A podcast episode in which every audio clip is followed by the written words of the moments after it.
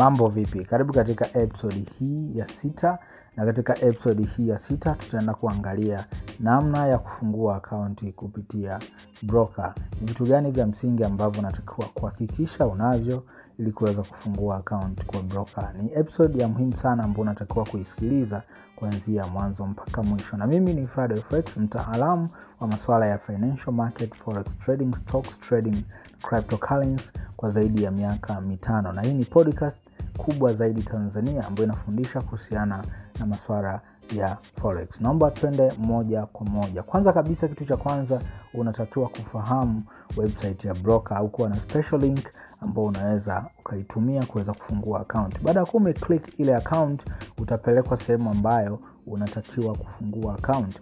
So kuna sehemu mbili kuna sign up na kuna log in sign up means hauna account utatakiwa kufungua account. Na utaambiwa vitu kadhaa vya kujaza ikiwepo majina yako kamili lakini pia tarehe yako ya kuzaliwa jinsia yako hali yako ya kiuchumi. Kuna maswali ya namna hiyo ambayo utaulizwa. Lakini pia usisahau utaombwa kujaza address sanduku la posta au mahala ambapo upo.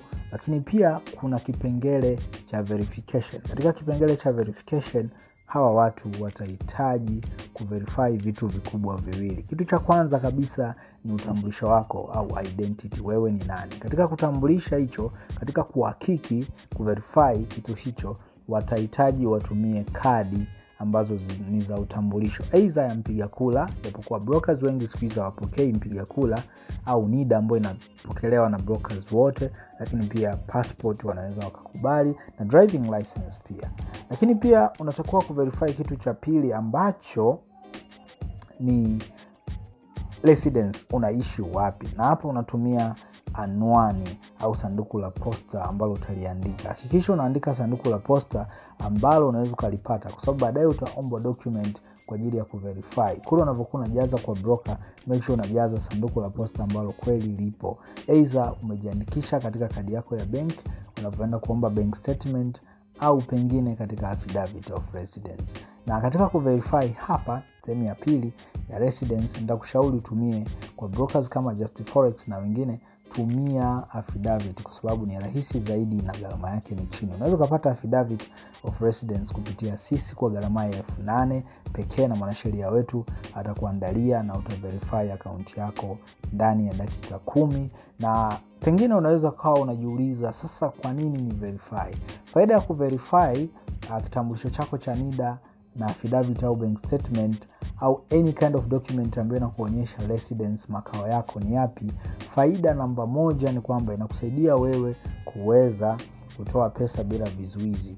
Na kuna brokers ambao watakuzuia wewe pengine kutoa kiasi fulani cha pesa na broka mwingine atakuzuia kabisa huwezi kutoa hata pesa ila atakuruhusu kuweka pesa. Kwao unavyokuwa umeverify akaunti yako inakuwa ni rafiki zaidi kwako wewe kuweza kufungua uh, kuweza kutoa pesa baada ya kumepata faida. Kwa hivyo ni vigezo vichache ambavyo unatakiwa kuwa navyo ili kuweza kufungua account. Lakini pia kuna brokers ambao watakuambia kwamba at least huwe na miaka kumi na nane ili uweze kutrade. Na wataangalia katika kadi yako kwa sababu lazima kutakuwa na tarehe ya kuzaliwa ambao pia umeijaza kule. Kwa hiyo wanaepusha usiji ukadanganywa. Unaweza ukasema umezaliwa elfu mbili lakini kumbe sio elfu mbili. Kwa hiyo wanavyokuomba kadi wanataka kuhakiki kweli umezaliwa siku hiyo au majina yako kweli ni haya.